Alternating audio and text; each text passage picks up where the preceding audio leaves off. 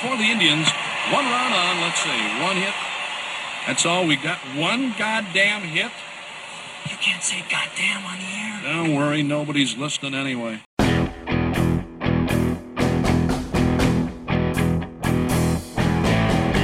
From the Gateway Lounge in Sioux Falls, it's Nobody's Listening Anyway. Here are your hosts, John Gaskins and Matt Zimmer. Everything is horrible. Yeah.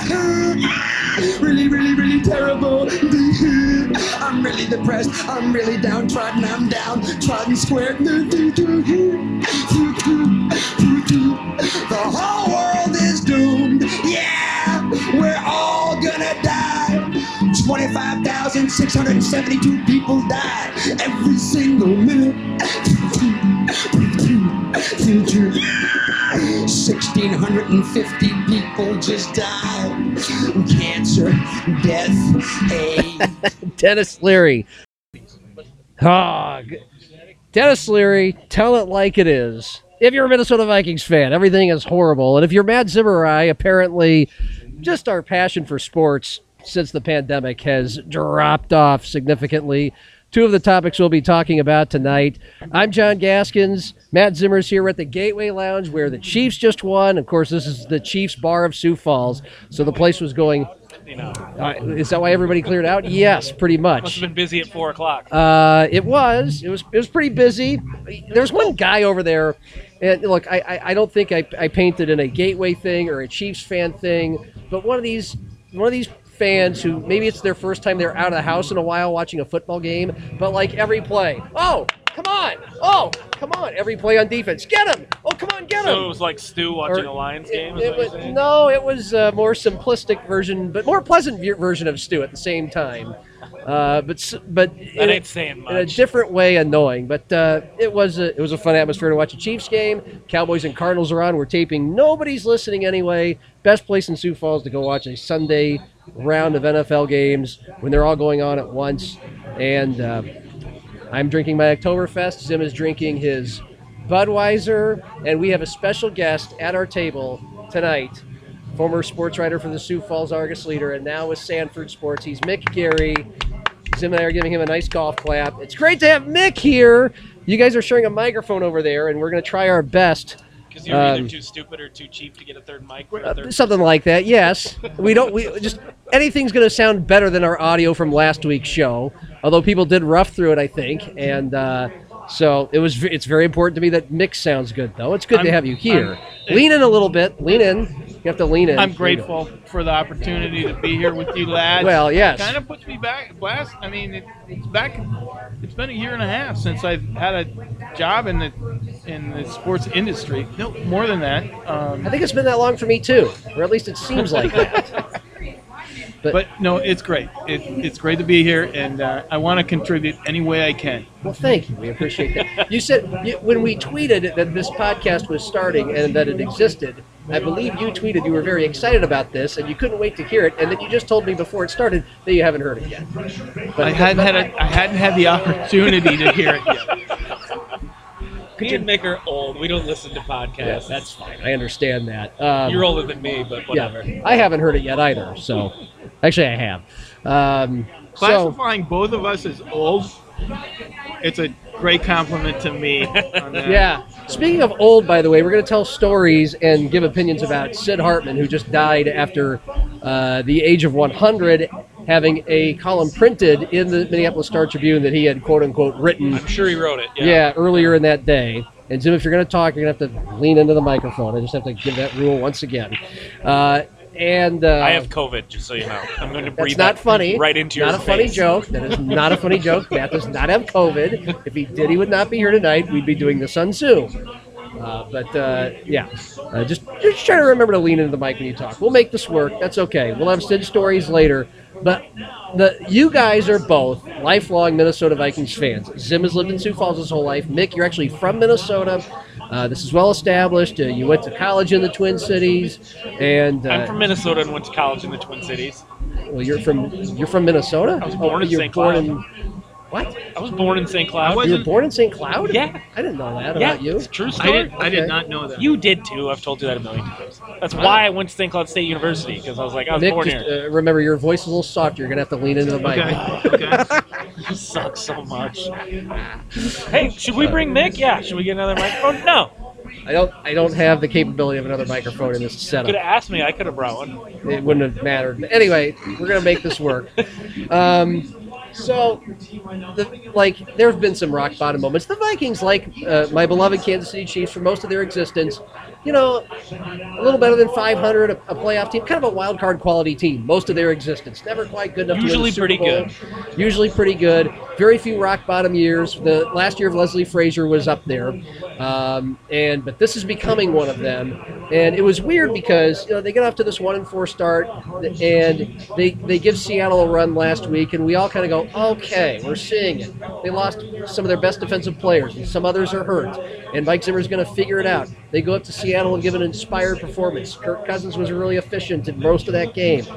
Seahawks are undefeated. It's looking good. They lost by one to Tennessee. They're looking like one of the best teams in the NFL. Looks okay. We know they're not going to the playoffs, but this doesn't have to be a tank for Trevor thing. And then the winless Falcons go in there yesterday. That was an abomination. And I've, I've read people who covered the Vikings compare it to Childress's team in 2010 after Childress had just signed a contract extension, and they basically got him fired because the team quit on them. They looked like utter crap.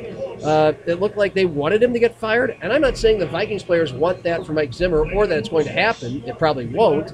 Um, they're not getting, they're not selling 70,000 tickets a game to be able to pay for a coach to get fired.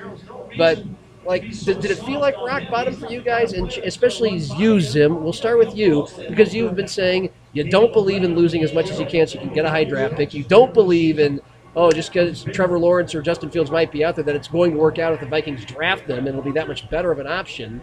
Um, how do you feel after? I mean, they lost to one of the best, worst teams in the NFL yesterday, badly. Well, but I also don't believe in like this team.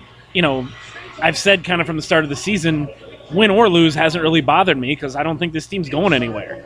You know, even though, you know, that loss to Seattle, the loss to Tennessee, like you, if you were a glass half full guy, you could kind of convince yourself that, hey, this team's only a couple plays away from being three and two or whatever. You know, Yeah. going into last week, and um, I didn't really buy into that. You know, I mean, I thought the performance against Seattle was evidence that Mike Zimmer can still get his team to play hard, uh, that he can still do some things as a defensive coach.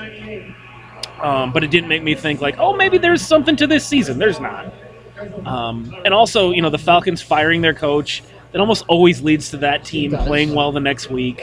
It, I, I was not at all surprised that the Vikings lost that game. Uh, it was a little surprising that it was as ugly as it was and that they didn't show up to play, basically. Um, There are losses, But I think- and then there's that. yeah, I, I think the big thing is it just comes back to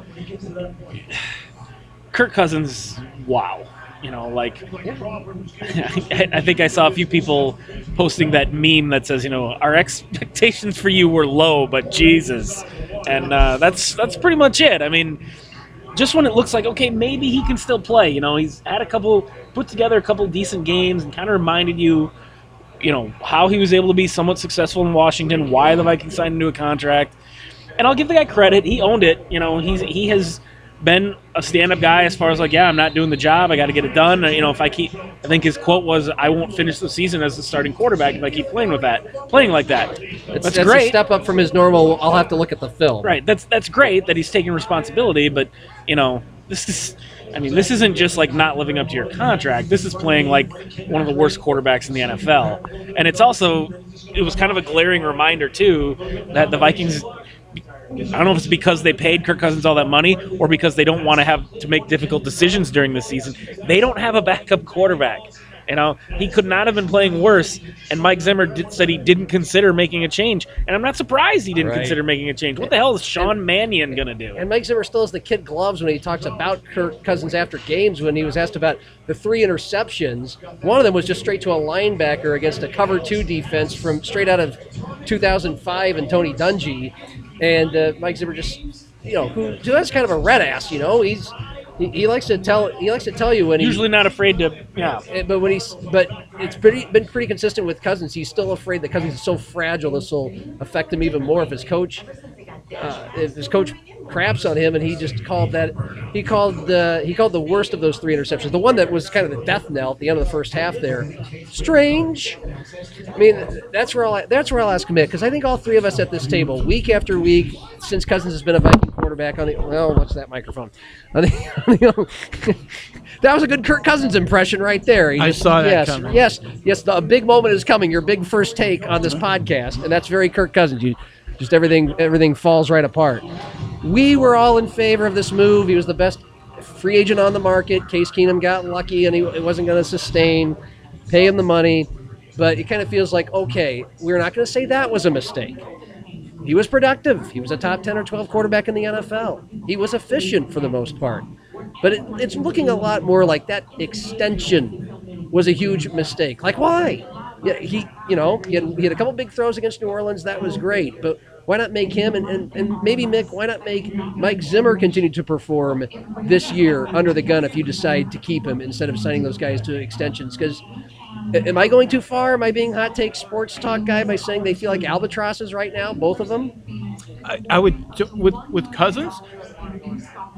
Yes. There, there would have been there would have been a, a um, somebody who really gets it and is really smart about all of this would understand that would maybe understand that this isn't gonna wo- this isn't gonna work and that and that the pure the money involved Yeah. 40 if they want to get rid of him 41 million next year against the cap and you look at the the the engineering of the entire roster and you, you you wondering what is going on there and and knowing that that okay that it's not just is this guy better than what we would have otherwise which is kind of the situation that he came from that's why he's a Viking because they don't they can't develop their own quarterbacks they haven't it's just like starter starting pitching in the majors. You don't have it. You have to go buy it, and you have to overpay. You have to take huge financial risk with average players, and that's essentially what they did with Kirk Cousins. I don't think anybody with the Vikings thought he was going to become because he was the highest paid player for a while that he was going to be the best quarterback. There's no way. But now you're seeing that they had they didn't get to where they wanted to get exactly, and then they had a hard then they had to make a, a really tough decision about him, and they they made it, and it was obviously the wrong one. Right, but the bigger thing to me is that, like, I think we all, most people agreed that they had to go for it, the initial three year contract. Like, okay, you got to do it. It was worth it, whatever, fine. And his first two years, he didn't exactly, like, light the world on fire, but he, you know, threw for 4,000 yards and 30 touchdowns. But there was the thinking, too, that, okay, this guy's been putting up really good numbers in Washington. Washington is the armpit of the NFL. They're terrible. Their franchise is a disaster. If this guy can throw for 4,000 yards and 30 touchdowns for Washington, you bring him over to the Vikings, who I'm not trying to claim that they're the New England Patriots or anything, but you know, steady coach and Mike Zimmer, you know, better weapons, better team around him.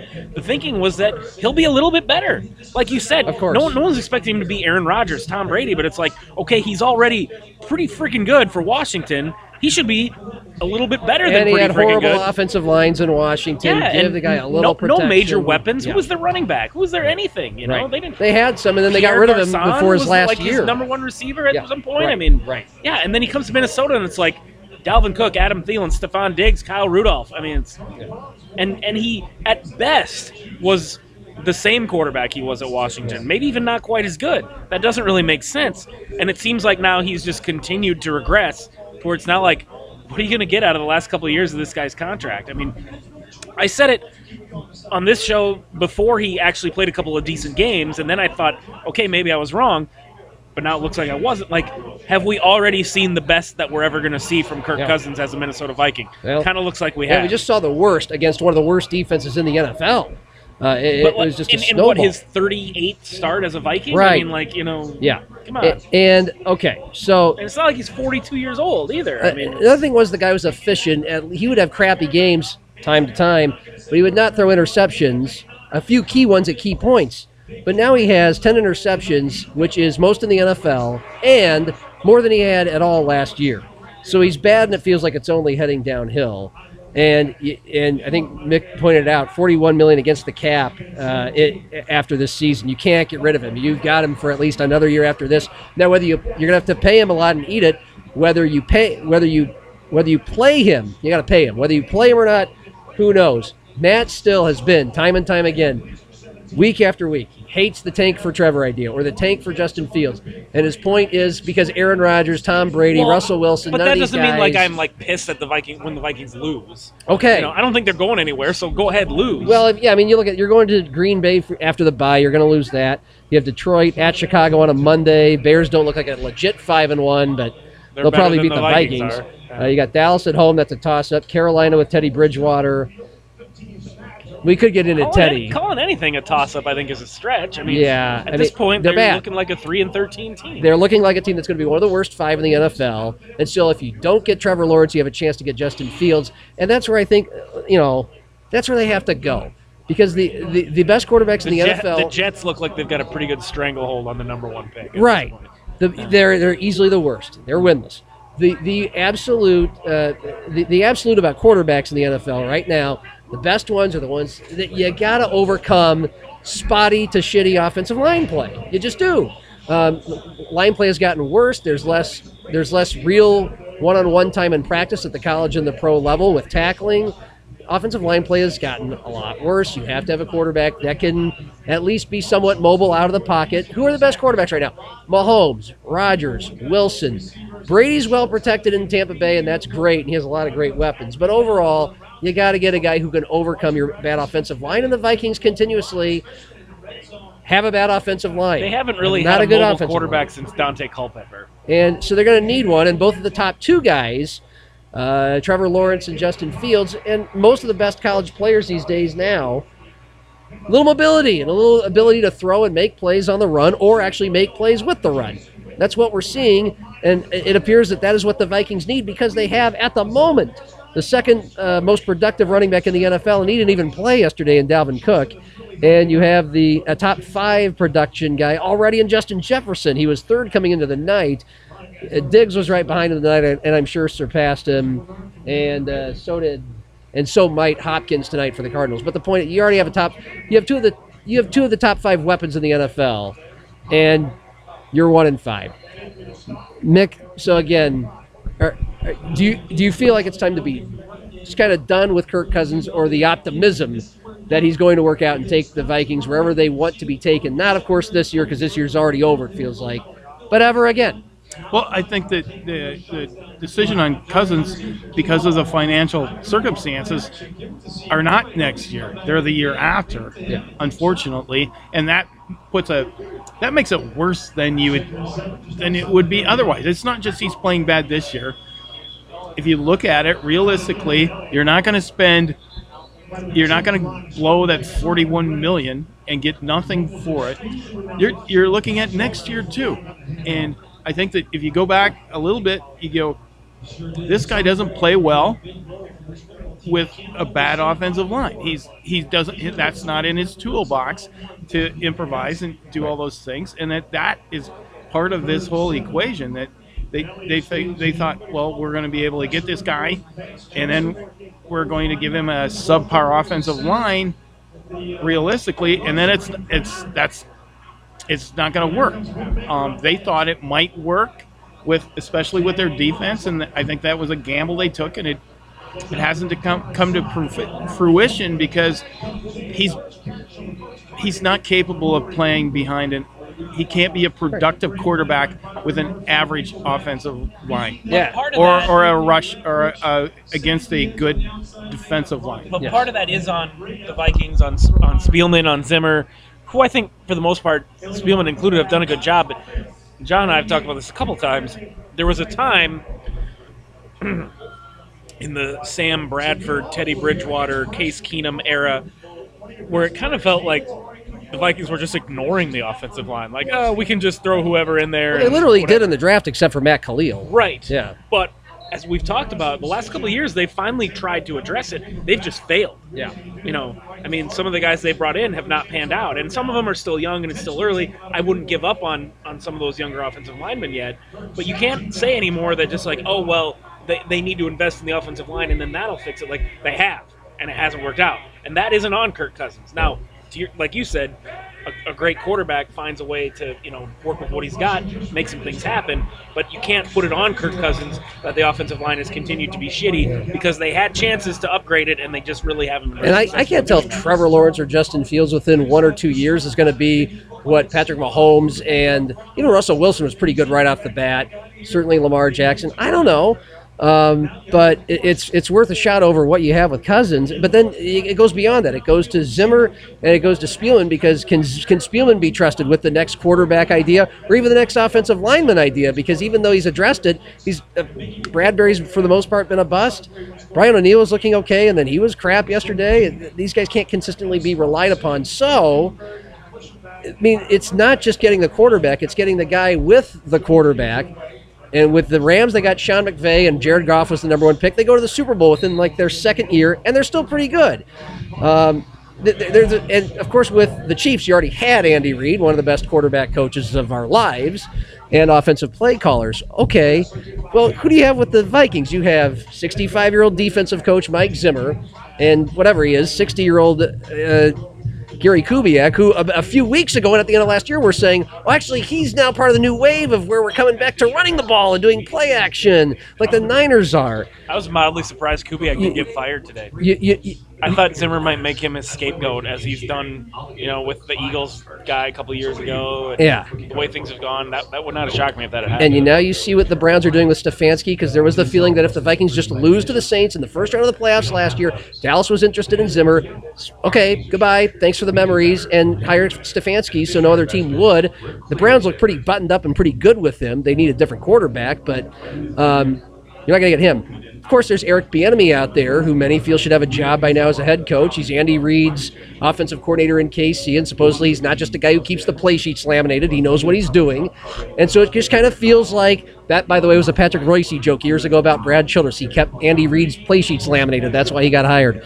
Um, so, and I'm not just saying Bieniemy specifically, and I'm not saying that because I'm a Chiefs fan. He's feels like he's the next guy in the NFL to where you get the quarterback and then you hire the right offensive mind to scheme things for that guy, and that's how you win. Well, And that's so a big that- reason I think a lot of Vikings fans. I mean, I, I like Mike Zimmer. I think he's been a net positive, but let's face it, this year's been bad. And you have to wonder, has the team quit on him? Regardless of how smart he is. Does it look like it? I, I don't know. It's hard to say. A lot of guys are hurt. Kirk Cousins is playing like shit. That isn't his fault. I don't know. But it, it's a valid question. My point is, it's a valid kind of question. So if people are asking, like, is it t- is it time for Mike Zimmer to be done? Maybe it is. But do you want to get back on the head coaching carousel? Who's out there? You know, Eric Bieniemy. does he do that?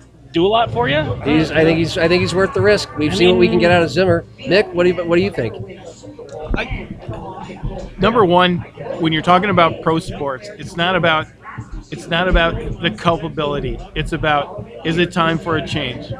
And it doesn't have to go with it, you, you can go hmm. you can go with specifics on like, well, he didn't do this, he didn't do this.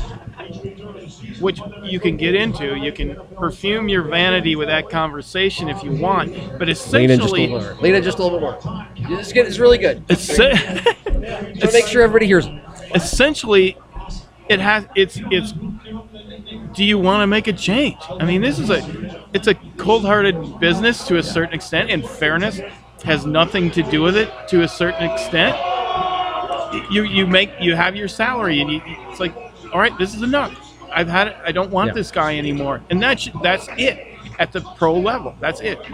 Yes, and this isn't a college where you have to worry about buying out. Nebraska's a horrible example because they just have an unlimited trust fund basically from their boosters to pay guys like Bo Pelini and Mike Riley years after they die, a hundred grand a month, but but or after they're done.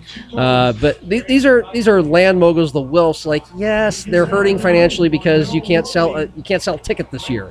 And yes, you have you're saddled to these extensions for Spielman and Zimmer. These guys have money. There's nothing that you know. The salary cap doesn't include coaches. They can they'd have to eat a lot of money. But I think also, you are we now not at the point where you have to start wondering if they're just they're just going to keep losing their ass if you keep Mike Zimmer around and Rick Spielman around for a while. I mean, Yeah, you might. I- I guess- it might be better I- to start over now and and pay the extra money. But I mean, they've both been pretty good at their jobs. You know, That's the, this is the hard part. This is the Vikings. you Vikings. know. I mean, I, roadblocks you run into. yeah. I mean, this year's not bad enough to be terrible. This year is shit, but I mean, like I said, some of it isn't their fault. I mean, Danielle Hunter's their best player. He is the best player on their team. Yeah. He's he's gone for the whole year. Then you lose Anthony Barr. If you have, Danielle- by the way, if you have Danielle Hunter, they probably have another win or two. At least, I think you at least do. one At least more. one, yeah. You'd have three wins, Yeah. maybe two at the least. I mean, and, and again, I don't think you can blame Rick Spielman or uh, Mike Zimmer for Kirk Cousins playing as badly as he has in some of the games this year. Now, yeah, Spielman's the one who gave him that contract. You can say that was a mistake, that was stupid of you. But it was reasonable of Spielman or anyone else to say, okay, maybe at, at worst case scenario, Cousins will continue to be the same quarterback he has been. This guy who puts up decent numbers and maybe isn't, you know, a, a Hall of Fame. And isn't going to be lousy every week. He's going to have his good games, Right, where he gets this- ahead. He's actually this year regressed, and I don't think you can blame either one of them for that. I mean, the thing i- the thing is, at one and five, the Vikings clearly have to go through a rebuild.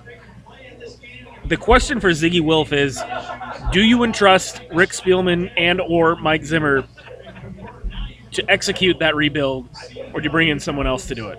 What's your answer? You want to see a few more games? I think, yeah, maybe. I mean, Okay. Eh, like I said, I I was impressed with the Vikings' effort. Effort's the wrong word, but the game against Seattle, the fact they almost won that game, should have won that game. That said something to me. Again, that, that Mike Zimmer still knows how to coach defense because everyone was hurt, Yeah. and they played pretty well. And they shut out defensively. the Seahawks in the first half. Yeah, and and like I said, they and played Cousins hard was a for big reason the Seahawks scored all those points in a s in, in three minutes or whatever it Yeah, was. I mean, But- I would be okay with saying, all right, you've got one more rebuild, and then when this either works or doesn't, time to yeah, like move on. I'll just say this: if the Wilf said today Zimmer's fired, I wouldn't be crying. Oh, you got to give him more same, time. Same. I, yeah, Yeah, I'm not, I'm not and- trying to make it sound like yeah. I'm like a, a Zimmer and Spielman us have- loyalist. and part of us haven't mentioned the fact that he, they did extend their contract maybe means they're giving both of those guys time. They're willing to let this be a crappy year and ride it out, and their jobs are, are just secure. But games like yesterday, as they write, as Jim Souhan writes in the Star Tribune, the, the, the effort, you mentioned the effort in Seattle, but the lack of it yesterday is the kind of effort that gets coaches fired. Absolutely. That's So- absolutely and, and you're nodding your head as I said all that. Is that how you feel too? Like if they fired Zimmer and Spielman today, Mick, lifelong Vikings fan, just fine with you. Move on. Well, I think it's a realistic thing that, and I think that Souhan was trying to say that, that this is a, re, this is this is what happens in these Yeah. situations, or it can happen that you you give nothing in a game against a team that has no wins. yes. and and you look at it And a as terrible as defense. a um, it's a direction deal, and they had what I thought was potentially a gateway game. If they were gonna if they were gonna get better, it would they would have won that game last week, and then there would have been a, a different view for sure with the fans, but I think also with the players there was potential for saying, okay, this is, maybe this isn't going to be as bad as it is, and they lost that game, and then they confirmed this week that that was a huge game for them. to me, I mean, just the, I mean, this is a it wasn't. Um, just a bad loss. This was a this is like a all time. If you look at the circumstances, an all time bad loss.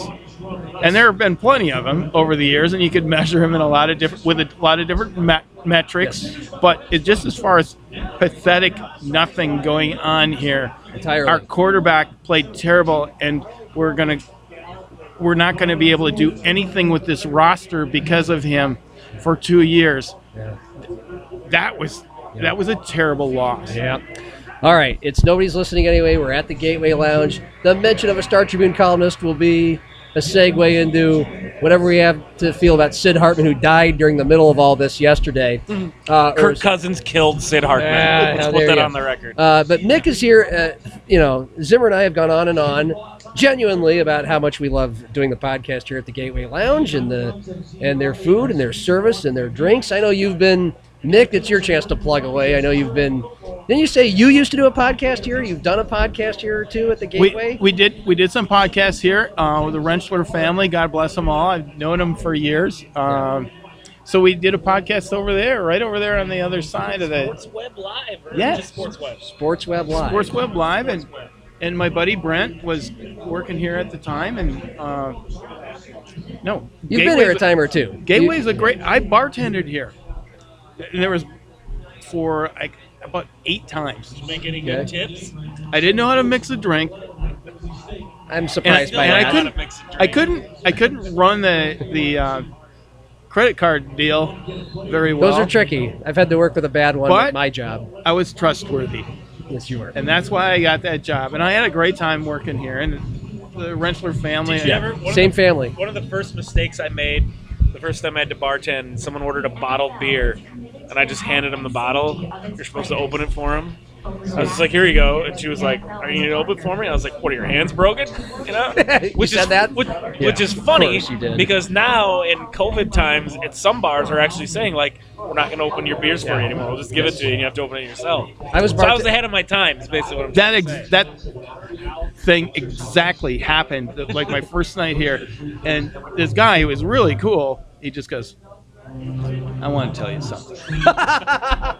And he was very gracious about it. He goes but you need to open this beer. And it was he was the coolest guy. I was the it was the best guy possible that i should make this mistake with because he was very he was almost like a, very a parental type deal where it's like here's what we should do here It's good. you obviously you're a little green on this Uh, and no it was great Yeah, I was um, bartending during COVID times too. I had to do that for about a party of 40 a couple of weeks ago, the golf course in Lennox, which was pretty much all making drinks for about two hours and um, well, tricky.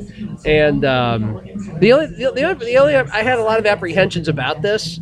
I probably should have consulted both of you, but especially Zim because I know you did that a, a while and a while back, but. Uh, is not making the mixed drinks and not making them strong enough for some people. I just had one customer, and it was only one guy, but every and it's- Listen, it was- asshole. Either the order a double or don't. it was the same, That's- yes, yeah. it's the same guy every time. where I just he doesn't even like he just orders his drink, and then when I start pouring, he's just like, "Yeah, come on, I need a little hair on my chest." Uh, you know, it's- it's- come on, you guys i remember it as being burn it burn Yeah. it yes. Or extra, make it extra strong. strong. Yeah, okay. Uh, but anyway, they do a great job here at the Gateway, and we are happy to be doing our podcast from here.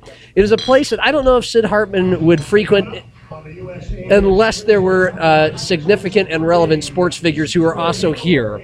Uh, Sid Hartman, like if this were in Minneapolis, and like if he heard Bud Grant hung out here or PJ Fleck or just name your famous person in the Minneapolis sports scene, yeah, then probably Sid would make his way here somehow to get a scoop. Um, by now, I don't think we need to set spend spend very much time setting up who this guy was. We're in a weird sports market where we're eight miles from the Minnesota border. We talk about the Vikings or Twins first for like every podcast we've done so far because a lot of fans here are fans of the Minnesota teams. And so you've probably read a lot of Star Tribune and you've probably read a lot of Sid Hartman, but as a guy who has spent off and on the last 15 years in either in Minnesota or in Sioux Falls consuming and talking about the Vikings and Twins. I'm just gonna like people have been really nice to him for the last couple of days. From my perspective, um, and I, I've read the whole bio about how he was a de facto GM for the Minneapolis Lakers, and he helped get pro sports teams that we have to the Twin Cities. Like the Tw- he was a major part of getting the Twins there. I get it, but Well, that's me, cool that they used to like. Yeah. Sports writers used to be able to do shit like that. Yeah. Like that. It doesn't really work that way anymore. But for me as a writer and a reporter, he's meant very little to me. Uh, I, I, I get a lot out of you know I get a lot out of Souhan and Reusse. You know they, they actually they have opinions. They're not a they're, he's a Sid's a total homer. There's a good balance to that in that paper to have Sid as the total homer and the other guys as kind of the crackdown guys. But um, he was just to me an an old guy who cozied up to famous people and I've heard a lot of stories about the way he got scoops and about his work ethic, and it's all admirable.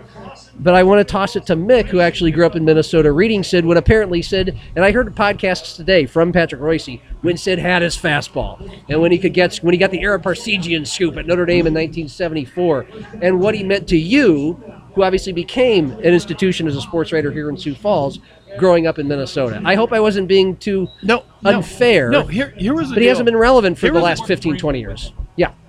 but okay i go back to when i was learning i learned to read okay so it, for me it was first grade I could learn.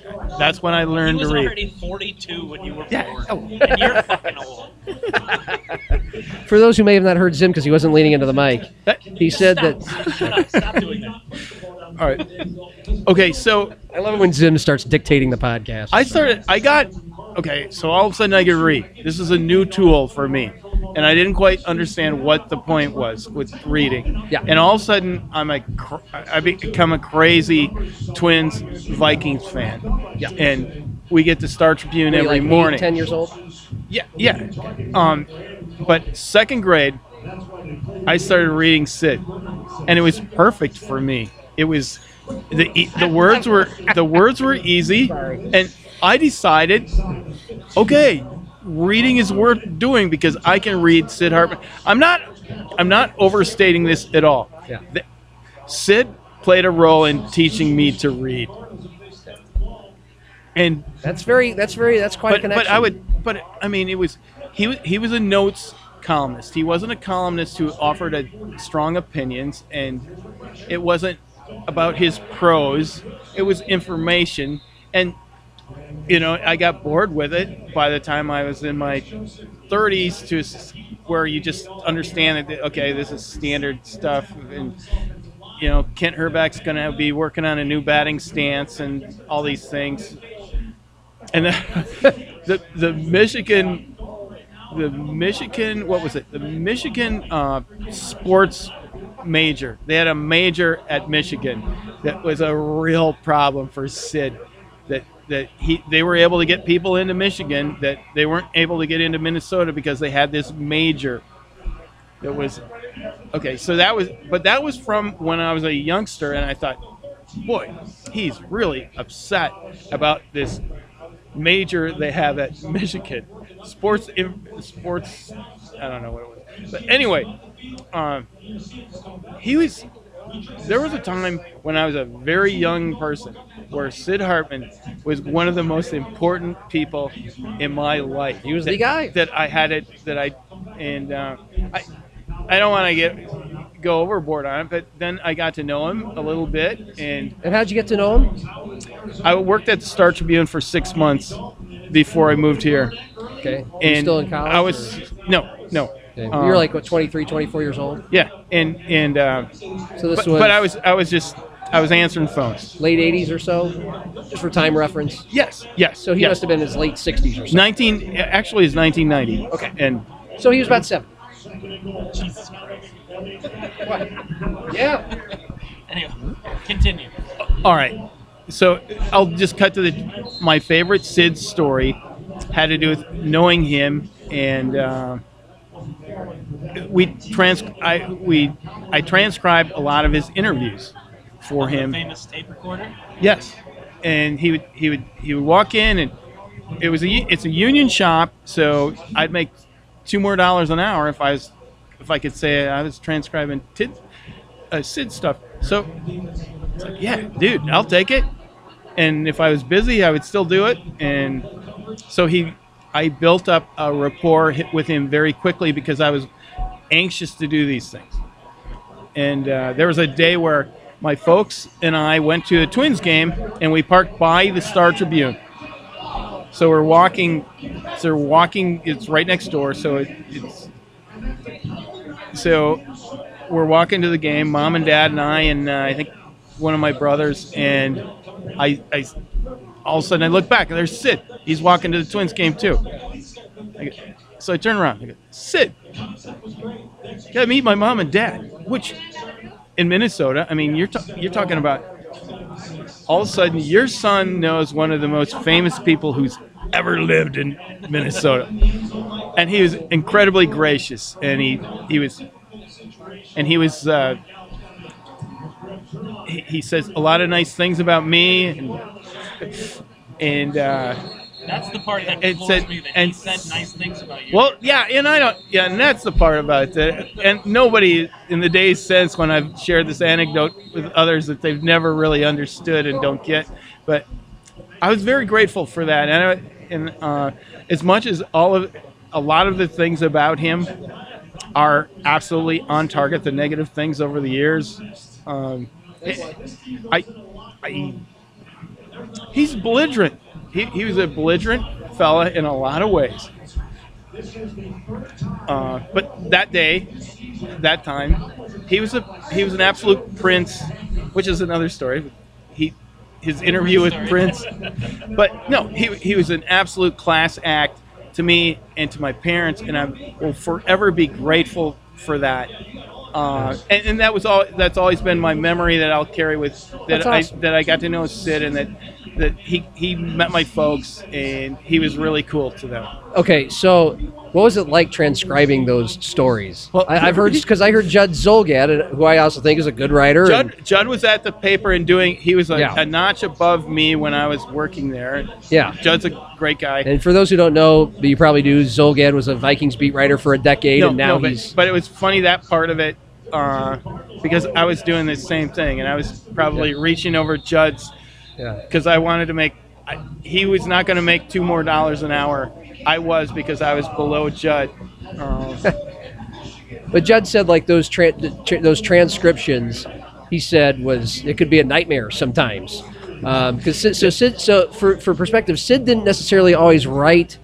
You know, there's there's always just kind of this big. I, No, I'm murky about. they Did he really write his columns? You're talking about transcribing when- when I was- interviews that he did there- with people. When I was there, he wrote his columns. Okay, so what were you transcribing? Interviews that he did with people? Inter- interviews with, and I remember I interviewed some guy who was, uh, he was a Minnesota guy who was involved in the sailing stuff and the, what is it, the America's Cup, okay, uh, whatever it was. Yeah, yeah, that's America's Cup. yeah. And he had an interview with him, and I remember transcribing that one, and it was obvious that you know who of who among us would know much about this, and? Yeah. yeah, and and he, but he, got, he got through it, and the but the interview, the guy must have been a, a really smart guy because he kind of figured out right away. It's like, okay, I'm going to take a deep breath and I'm going to answer these questions like they've been asked by a four-year-old, which is the exact same way that it would have been with me, but um, things like that. And but it was it was. Um, you know, you'd, be- you'd see, you'd get, you were getting um, a glimpse into Sid's day Yeah.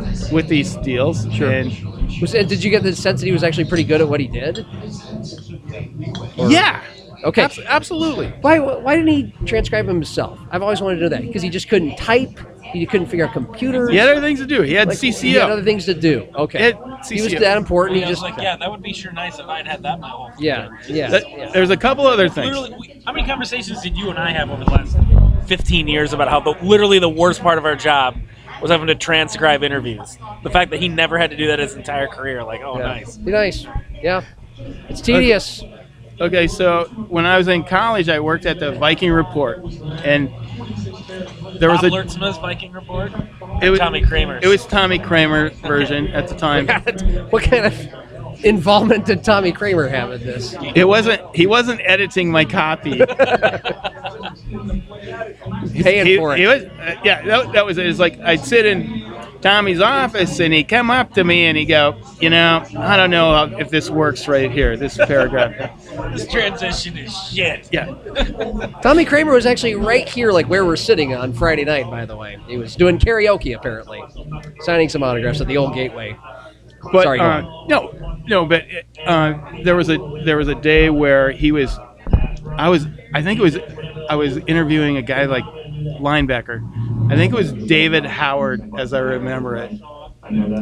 He was a, it was not a star, and I, but I'd go out there once a week and I'd write my little feature story for the Viking Report, and um, but on this particular day, I'm interviewing this guy, and all of a sudden I hear this, "Who? Blanking through that." And it was Sid, and it, I think one of the guys had thrown this big wad of sweat socks and hit him in the chest with it at Vikings facilities. Who threw that? And so I had this on my tape, my little cassette recorder, and I and I had, you know, I could go back to college. and, it's and go. And so it, in its own way, it was a viral deal because everybody wanted to hear Sid Oh, yeah. in the background yelling. Yeah. All right. Well, you didn't. You didn't. You didn't have nearly as many up close and personal things with Sid Hartman, Zim. But did you do? Do you have a story, or do you just have your thought? What were your? Th- I do have a Sid story. It's not it's not real personal because I didn't know Sid. In uh, 2009, I was covering the American League. Well, no, it wasn't yet the playoffs. It was that uh, that was the year the Twins and Tigers uh, tied for the American League Central Division. It was last year the Metrodome. And the Twins earned a tie with the Tigers, I want to say, at the end of the regular season. So they thought that was going to be the last game in Metrodome history. But then because they'd earned the tie, forcing a one game playoff, there was going to be a bonus game in the Metrodome, game 163, a one game playoff. And uh, I went up to the Minneapolis to cover that game. And I was sitting in the press box, and Sid was there, obviously, but he was kind of hanging back. He was not like front and center.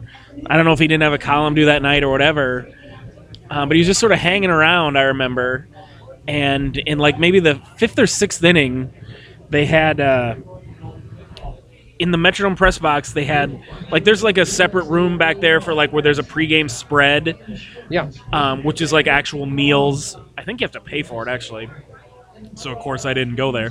And then in the actual press box, they had these uh, tins full of dome dogs, Okay. and those were free. You could just go have dome dogs whenever you wanted during the game in the press box. Well, that game ended up going like 11 or 12 innings, I want to say. And at some point late in the game, uh, Sid got hungry and decided to go back to the tin where the hot dogs were, the dome dogs, to have a dome dog in like the eighth or ninth. Like everyone else is done and eat. No one's eating anymore. Like the game's on the line. Everyone's focused on the game.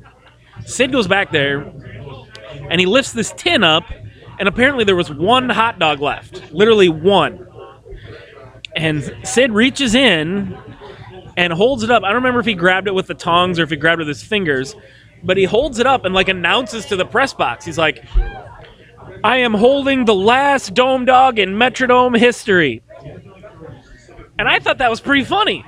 Like, yeah, he is because this is the last game that turned out not to be because they Twins made the playoffs, but it looked like it was going to be.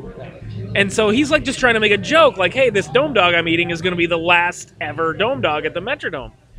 And like, so he makes this big like announcement. He was wearing this ugly ass blue suit, and like half the people ignore him, and half the people turn around and look at him.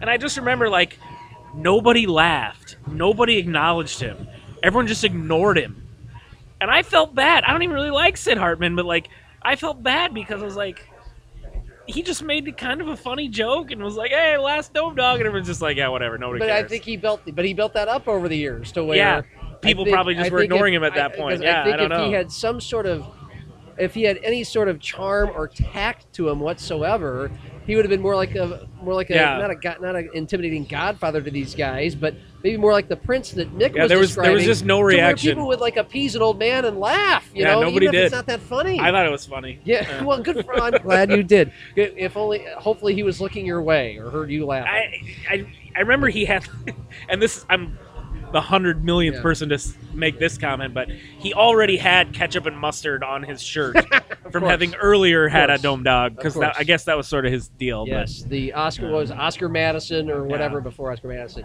The, the I don't have any other than covering a handful of Vikings and Twins games at the Metrodome a time or two, to where, you know, I got the glare. If I was in a huddle, you know, trying to get put put my microphone somewhere, I did get the Sid shove. Maybe at one time or another he said "out of my way, kid," but you know, like that. Every every literally everybody's a kid to him, so everybody's had that experience. um, but from the things I've heard over the years, and then really heard Reusse and Zulgad did a podcast today, and of course Reusse wrote his obit in the Star Tribune. I get that he meant a lot to the Twin Cities sports scene, and he was excellent at, at fostering relationships, cozying up to people so he can get scoops, and there's all kinds of. You know, I heard stories about him getting uh, Justin Gaard, who's the producer of Dan Barreiro's show at KFAN and a Gopher guy. He got Justin Gaard seats at the Bush Push game for Notre Dame USC. Sid Hartman, Minneapolis old guy, sports writer, got Justin Gaard these seats, and on the envelope to the tickets it said for Pete Carroll because Sid just called Pete Carroll supposedly, and Pete Carroll got him these tickets to the Notre Dame game. Some kid from Minneapolis. You know, there's a, and like everybody who seems to have been somewhat close to him for a few years and worked with him has a story like that, but it's almost like he was probably prouder of how he got the kid the tickets than getting the kid the tickets. You know what I mean? And um, the, and the one thing I really derived is just how I mean it's pretty obvious the fact that he had a byline and a column on the day that he died. He was in the paper and he had done some interview with Adam Thielen, which of course somebody, uh, the modern day Mick, transcribed.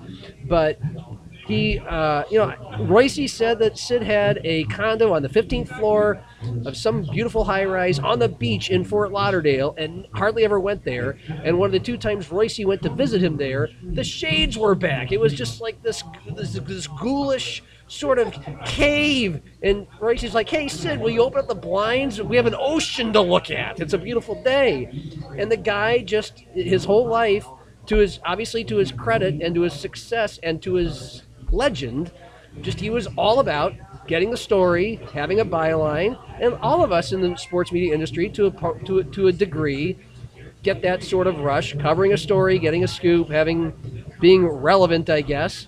But like, it was to the point where he he would push over and trample over anybody he could to do it all the time. And then it didn't seem like he enjoyed anything else in life. And it kind of it kind of makes me go okay that's a legend because he was still doing this at 100 and still doing it his uh, intimidating way. And it also makes me go and I, I and I'll toss it over to either of you. If you view it the same way where you go this is a great business to be in. We love sports and we love reporting on them but I never wa- I don't ever want to be that guy I never want to go that far if that's Yeah. what it takes to get any sort of reverent reverence Well, his his uh, s- obvious sucking up to celebrities always struck me as kind of gross. Like, yeah, that sports writing style, yeah, reporting you know. style is just you know he's a big And homer who I- kissed everybody's ass. I, I mean, that's becoming more and more the norm. Honestly, I mean, how many people? the way Sid does it. I- not maybe not to that degree, but I mean, like, let's face it. How many people in the South Dakota media are especially critical of who they cover? That's really not very pop, not the style and, anymore. and, and by the way, there are reasons to obviously I, you can relate. There are reasons to obviously be that way. and and in to, in Suits, It doesn't Sid- help you at all. In Sid's defense, I think if you if you know, like if you're kind of upfront about it, and he kind of was, He was. You know, I think that makes it a little. You you at least know what you're getting. Yeah. Um, I remember reading a, a quote from Sid once where he said something about, you know, I didn't take any vacation last year, and then the year before that, I did take two weeks to go wherever, but I spent the whole time working or worrying about not getting a story or getting scooped or whatever. And I just remember being like, well, that's stupid. Like, that, there are, like, you're missing out on your life, dude. Like, there's other things besides getting the scoop on the Gophers basketball coach or whatever. I don't fucking know, but Right. Yeah, I mean, Mick, because Mick Garry is one of the like he is. You're the pillar of objectivity, fairness. Nick and I are both lazy, so us criticizing Sid maybe doesn't doesn't mean a whole We're lot. we're all lazy in comparison to Sid. Like, Exactly. yes. Well, and it, but it's a kind of a philosophical point that you're that we're making here is like, okay, if if all you're doing is your job, and that's essentially all Sid did, is that a is that a life well lived that you didn't take time outs and smell the roses? And on the other side, in his defense, if that's all you ever wanted to do, and that's all you did, maybe that's your definition of happiness and we're inflicting we're and when if we're saying well that's not the kind of way i would do it fine.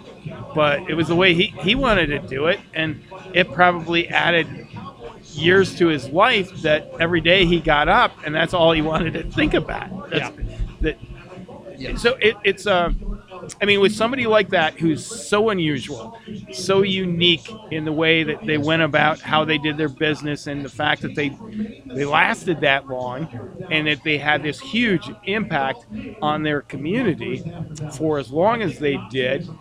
I mean, you're gonna you're gonna wonder about it, and you, it's going to be unusual. The circumstances are going to be unusual. Good, good way to put it. And I understand for years he was a reason why a lot of people bought and read the Star Tribune. Like of all all the sections, everything in the paper. Like it was, he was it. Especially in those formative years when the Twin Cities was becoming a real sports town with Major League Baseball and the NFL, and he helped bring the teams there.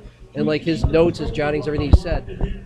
my great. my uh, my dad and, and, and uncle, who you know were very formative to my love of sports and sports writing, subscribed to the Star Tribune when they lived in Sioux Falls, and they did it for Sid Hartman. They called him Grandpa Sports. That was their nickname for him, and they they were like, oh, "I got to read Grandpa Sports this morning." And I can remember reading it and being like, "What am I missing here? Like this, Yeah. this guy's not that good of a writer." But it went back to like he had the news. It wasn't about like your flowery prose and your good transitions. It was like, here's what's going on with the teams you care about. right? And I, and I, and I, you know, again, I would read it. I'm not saying I wouldn't read it. He would have some interesting things. He would have some interesting notes, but I would much, I, I, I'm much cracking open the Star Tribune for intense Vikings coverage and Twins coverage and Souhan and Reusse's columns. Do you have any? By the way, we're we're getting close to where if we're going to talk about anything else, we should probably move on. Do you have any Royce stories from your day? Was he even? at, Um, he wasn't even at the strip when you. Because I'm going to guess, just knowing you, he's more. He's been far more influential on your enjoyment of sports writing and sports writing reading than Sid Hartman Well, is. he, he's just And he's um, 75. He's a legend. He's to me a much bigger legend fantastic storyteller. Yeah. Um, and He makes it fun. I knew him a little bit over the years. Honestly, when I was working at the Star Tribune, I knew I knew Sid better than Patrick. But I um, I used to call into his radio show back in the '80s when I was in college, and there was there was one time that they gave me this secret number because what I'd done, they they thought, wow, geez, this is this is pretty good. And uh, I wrote this thing about soccer, and I sent it to them, and then they read it on the air. And if I'd ever talk to Reusse again, I would I would like to address that soccer letter because because it, it was great and they really thought it was funny and but uh, over the years uh, we, we've had some common he, he was his his uh, a relative of his was a guy I knew I knew when I was a kid, and uh, just died recently. His name was John O'Rourke, Austin guy. Um, so there was that, and but other than that, yeah. Of course, he knew everybody. Quick Reusse story. He came. I just moved to Minnesota in Worthington as a radio guy, and on our station that we had, I was just driving around after work one day at a quarter to five, and I heard some cackling, what it sounded like some cackling old frog on the radio talking about sports, and he was hilarious. I'm like, who is this hundred-year-old guy? It was Patrick Reusse. He was like 60 at the time because he had that voice. And but I started to, but I was like fascinated. So I enjoyed hearing his little ten minute thing every day with Joe Soucheray, and then um, reading his columns. And he came to Worthington because he's from Fulda, which is like twenty Yes, minutes from Worthington, Southwest Minnesota, an hour from here. And um, he came and he the story he told in Worthington about being a sports writer. I think you guys will appreciate this.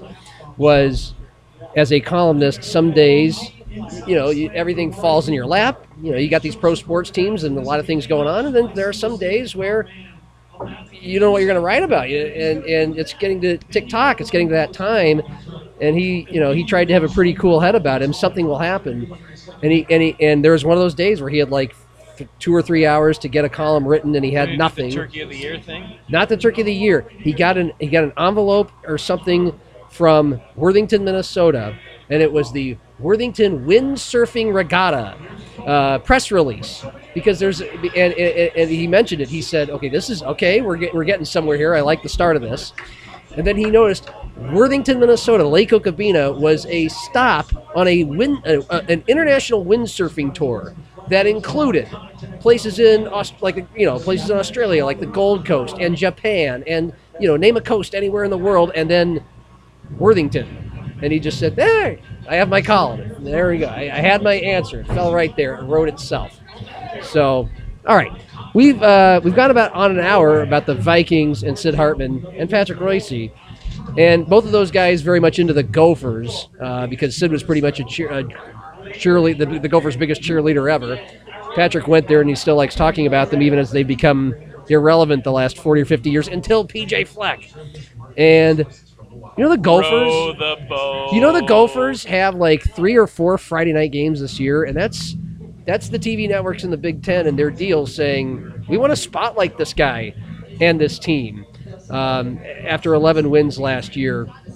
What's uh, as we start with them college game day coming for Michigan on Saturday? You guys are both Gopher fans. I'll start with the Minnesota native and Mick. Um, what your level of enthusiasm I'm a is for Minnesota this. native too. We- I'm sorry. Yes, you're both. Min- yes, you're both you're Minnesota natives. native- okay. Native. Sure. uh, Sorry about From that. Iowa, right? Yeah. Okay. I'm a- All right. And- Which always, it always, I, I thought, man, when Mick my Garry of Carroll, Iowa, and Matt Zimmer of St. Cloud, Minnesota. oh, there you when- go. and oh, I wow. thought, I thought when my baseball card, it's gonna say Carroll, Iowa, and I was upset about that.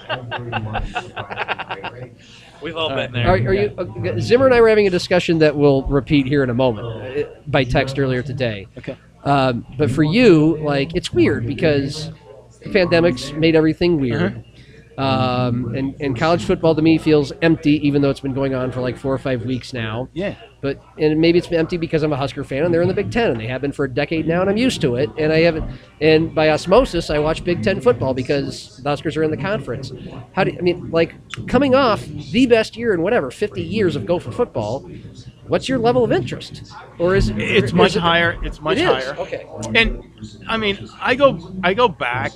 I mean, you're old. You're a sports fan. You go back. I, but um, I don't remember enjoying a season more. I don't remember enjoying any Gopher game as much as I enjoyed the, the Penn State game last year and the and the bowl game win. Um, as much as I did, and it was refreshing. It was like, okay, I was watching with some other Gopher fans, and it was, it was really cool. It was like something I'd never dealt with in all my years. That I would enjoy something this much, and it includes an era when they won a few games in the early '80s. When one of my best friends was was a prominent player on the team, and Is that uh, Joe Salem or Lou Holtz? Joe Salem, Yeah. and Lou Holtz. Okay.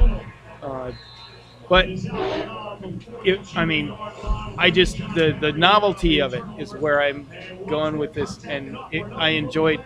I loved it. I loved these this experience, and it was odd that this year you couldn't follow it up naturally, and now it's it's still going to be screwed up. But at least it's like okay, we can go back, and I think speaking for a lot of sports fans, all of a sudden there is this rekindling of interest and all of a sudden you can go okay i kind of okay now i'm kind of getting college football a little bit more than i have for the last 30 years or however old you are.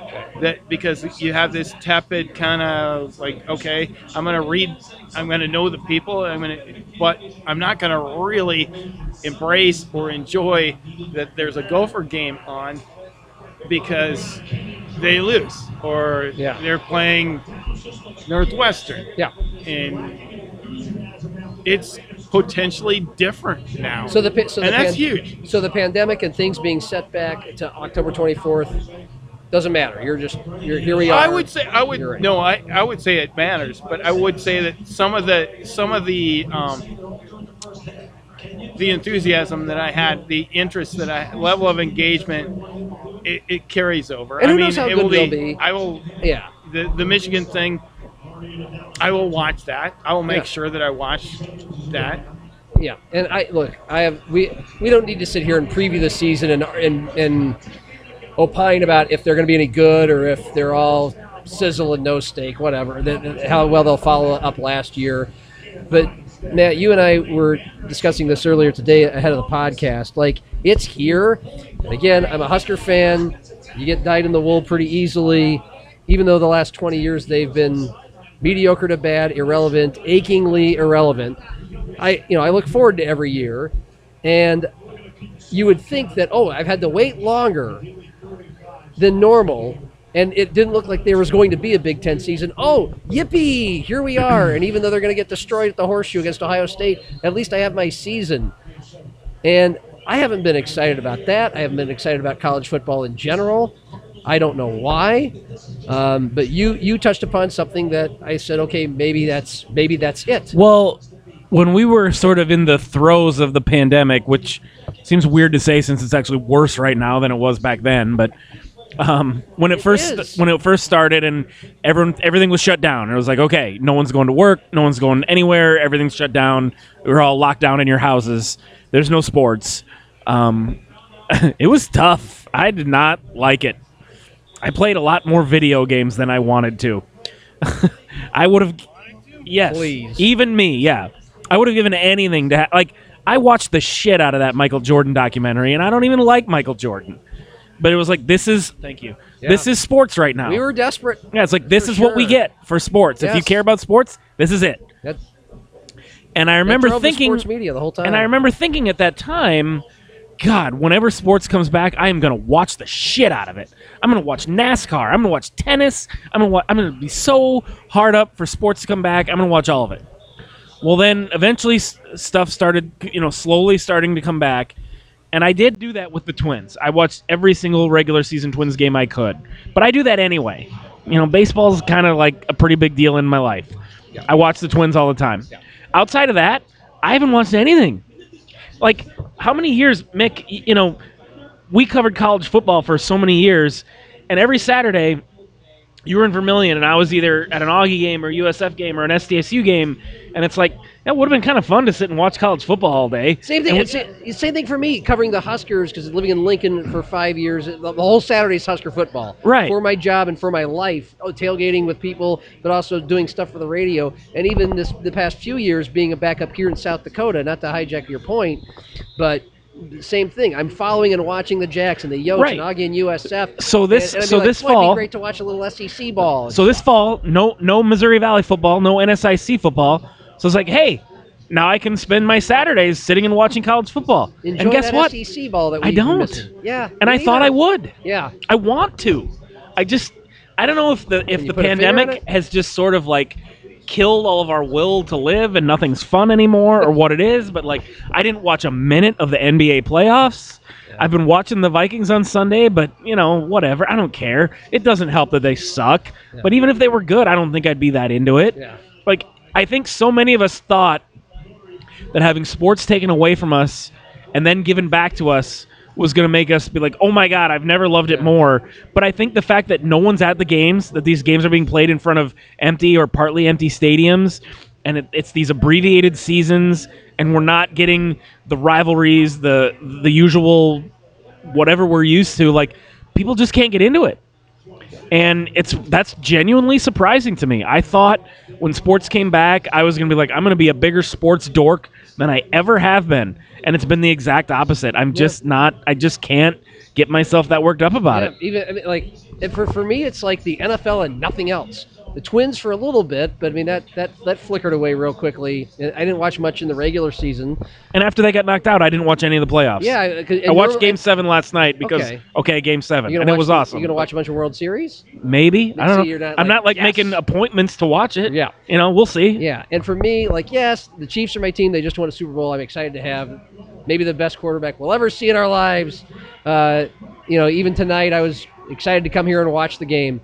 Um, and maybe if the Huskers were better, like the Gophers are relevant, then I'd be just ah, for Saturday.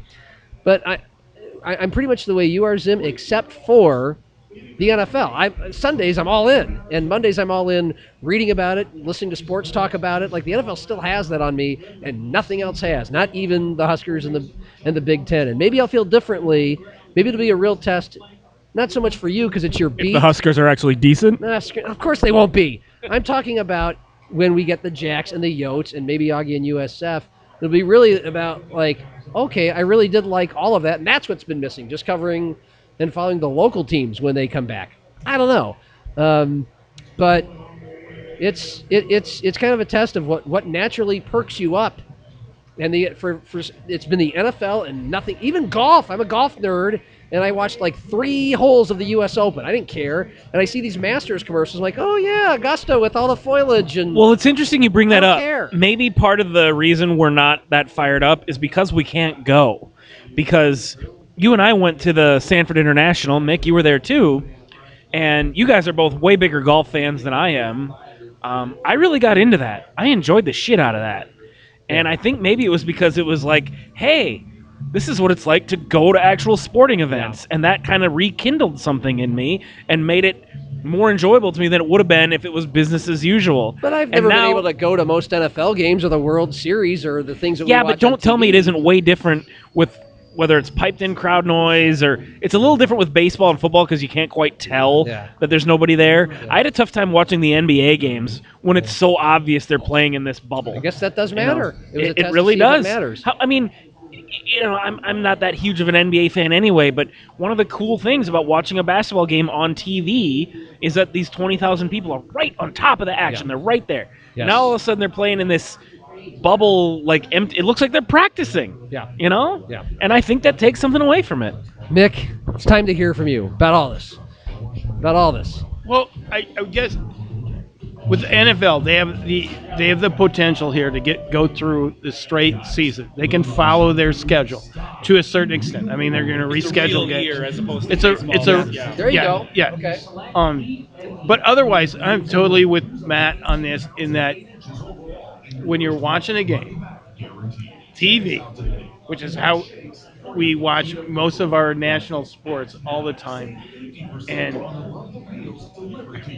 it's it's not how I react to it, but you see how the players react to it, where it's like, and, and you do see after you've watched these thousand years of sports and you kind of see how it works sometimes and how the crowd is part of the deal and how this you know right now because this crowd is going crazy what you have some insight into what's going to happen next and it's just it's going to be either a good thing Miss this free throw Or- because the crowd or is in his Yeah. head. yes This relief pitcher can't throw a strike. yeah because yeah yeah or or Yeah. this quarterback is going to i'm not naming names but this quarterback is going to get sacked right now because they've been marching backwards and the crowd is on him right Yeah. now. And this is not this play is not going to work. They should call a timeout and run a handoff because this is not working. They need to quiet and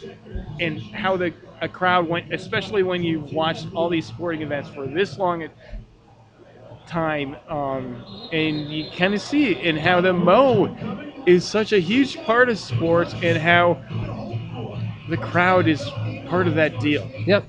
And by the way, nobody benefited that from that more the first few weeks than Aaron Rodgers because he's captain hard count, captain um, draw the de- cheap yardage, draw the defense off sides. We saw that against the Vikings right away, where there's no way he would have been able to get some of the penalties he got early to help sustain and move drives along, and that that happened two or three weeks later. Um, and, and look, we don't have much more time period. But what Matt, the hell? Matt, would you say that? Would you agree with me that Aaron Rodgers has a lot of personal problems, and the Green Bay Packer franchise is on the road to ruin? Oh boy, here we go. That's there we go. That's the big podcast topic. Well, I will say their last three, their last three or four losses have been utter blowouts. Twice to the Niners last year, including the NFC Championship, and yesterday against Brady and the Bucs. There is it, like when when he loses, they lose bad. That was that was a bizarre game to watch yesterday. Yep. Is that your signal that you want to get this podcast over with, or that you don't really care? I didn't. I didn't. I didn't watch that game. Did you watch the game, Mick? I would reiterate that I think Aaron Rodgers is the best quarterback I've ever seen, Yeah. and I celebrate his failures. Okay. It's, That's it. somebody pumped out like he just when it comes to being under dirt like falling behind win percentage trailing at any point in the game Mahomes 65%, Lamar 65%, Jimmy G 62%, Brady Wilson, Big Ben, Tim Tebow, all of them, and, and then there's 53% Tim Tebow, and then there's Aaron Rodgers at 48%. He's not great. Yeah, but that could partly be because he's never behind, and those other guys are behind a lot more. Well, okay. It feels like if you do punch the Packers in the mouth a little bit the last couple of years, it doesn't go well Um. with Aaron Rodgers when he has to make plays. But Yeah, okay, fine. Uh, do you want to talk about the big basketball thing coming to the Sanford Pentagon, especially since Mick works for Sanford? Uh, briefly, That was the big news this past week. It's a- gonna- go ahead. it's a big deal. Would have been cool if they could have got Duke to come, but who do we got? why did Duke why did Duke bail out? Because Mike Krzyzewski's a dick, and I'll say that on the record. Um, but what, what goes behind that though? Like, is it just? I don't. They just they just didn't want to. We we asked them at the press conference, and they're like, they made their decision. We didn't even talk to them. So it kind of sounds like they blew them off. Okay, so who's coming instead? We've got okay. We've got Creighton, Dayton, West Virginia, Texas A&M, yeah, uh, Wichita State, Utah. Ah, damn it. Ohio State. Ohio State, and uh, shit. Creighton? You said I said Creighton. I, don't know. It's okay. Uh, yeah, I should be able That's to a think of pretty good eighth. field. Did, did you say Dayton? Yep. it's a good field. Yeah, it's it's it. a very good field. I'm probably leaving out the best one. I don't know, but um, I don't know either. yeah, I mean the cool thing is, you know, the Pentagon. When, when they built the Pentagon, they were like, "Hey, we're going to bring all these major events to Sioux Falls," and everyone kind of cocked their head, like, "What are you talking about?" Like, okay, the Skyforce are going to play there, and there's going to be high school tournaments, and you know, we didn't know Augie was going to end up playing there or whoever, but that that kind of made sense that it would evolve to something like that. They were talking already at that time about bringing these you know national events and it just didn't really make any sense. It didn't it was like what are you what are you even talking about? Like no one could really even conceptualize what they were talking about. Well 10 years later 7 years later whatever it's been they've had how many division 1 games where they you know they just bring these big 10 big 12 ACC schools in for these one-off games which you and I have been to a bunch of them. They're cool. They're fun. I mean it, it's kind of a weird thing because they're non-conference games. They don't mean a whole lot. But but it's like oh hey cool. The Gophers in Oklahoma were here. Well, I mean, clearly. but, but I think all as as all that was happening, there was sort of this sense that like, can't they get an event? You know, instead of just this this one one game, these these singular Yeah. non-conference games, can they get some kind of event? Well, now they got what's called an MTE, a multiple team event, and the eight teams they brought here. It's a, like you said, it's a pretty good field, and so you know I don't want to overstate it. I mean, because again, these are non-conference games, but it's kicking off the college basketball season. It's going to be on ESPN, and these are eight pretty good This is it. teams, What, what are the dates again? Do you remember? huh? What are the dates again? Do you remember? It's Thanksgiving week, Wednesday, Thursday, Friday, four Oh. games each day. okay. That's going to be pretty friggin' cool. Okay, competing with football, obviously. Yeah. but not bad. And it's going to be like a kind of a actual bracket format. There's going to be I, yeah, quarterfinals. it's like okay. there's like a champion that's crowned. Um, Mick, as a Sanford's employee, any insight into how this happened, or what's going to go on, or Well, what makes this possible? I mean, there's unusual circumstances involved in this. Absolutely. Uh, and Iowa's playing Gonzaga, by the way. That was the big one today, right? Yeah. Just a Um, separate. What the one-off this year is Iowa Gonzaga. it Not too shabby. to What's the other? What are the other ones? Okay, all right. it Go ahead, goes back to the utility of that and you guys already alluded to it but the utility of that place and when when they were you know it's 2012 and it's like okay this is going to happen and it's like well we had the premier center and what what's the point here and um, not having any insight into the community and the sport the appetite for sports and the things you're going to be able to do here and all of a sudden you got this beautiful little place and i mean 3200 capacity Yeah. and it and that it was going to be something that the city could deal with could um, enjoy and also the community with uh, all the basketball parts uh, you know there, there's a bunch of courts there. And uh, i didn't understand any of that. And now you kind of see it coming to fruition and it's kind of a cool little place. It's a unique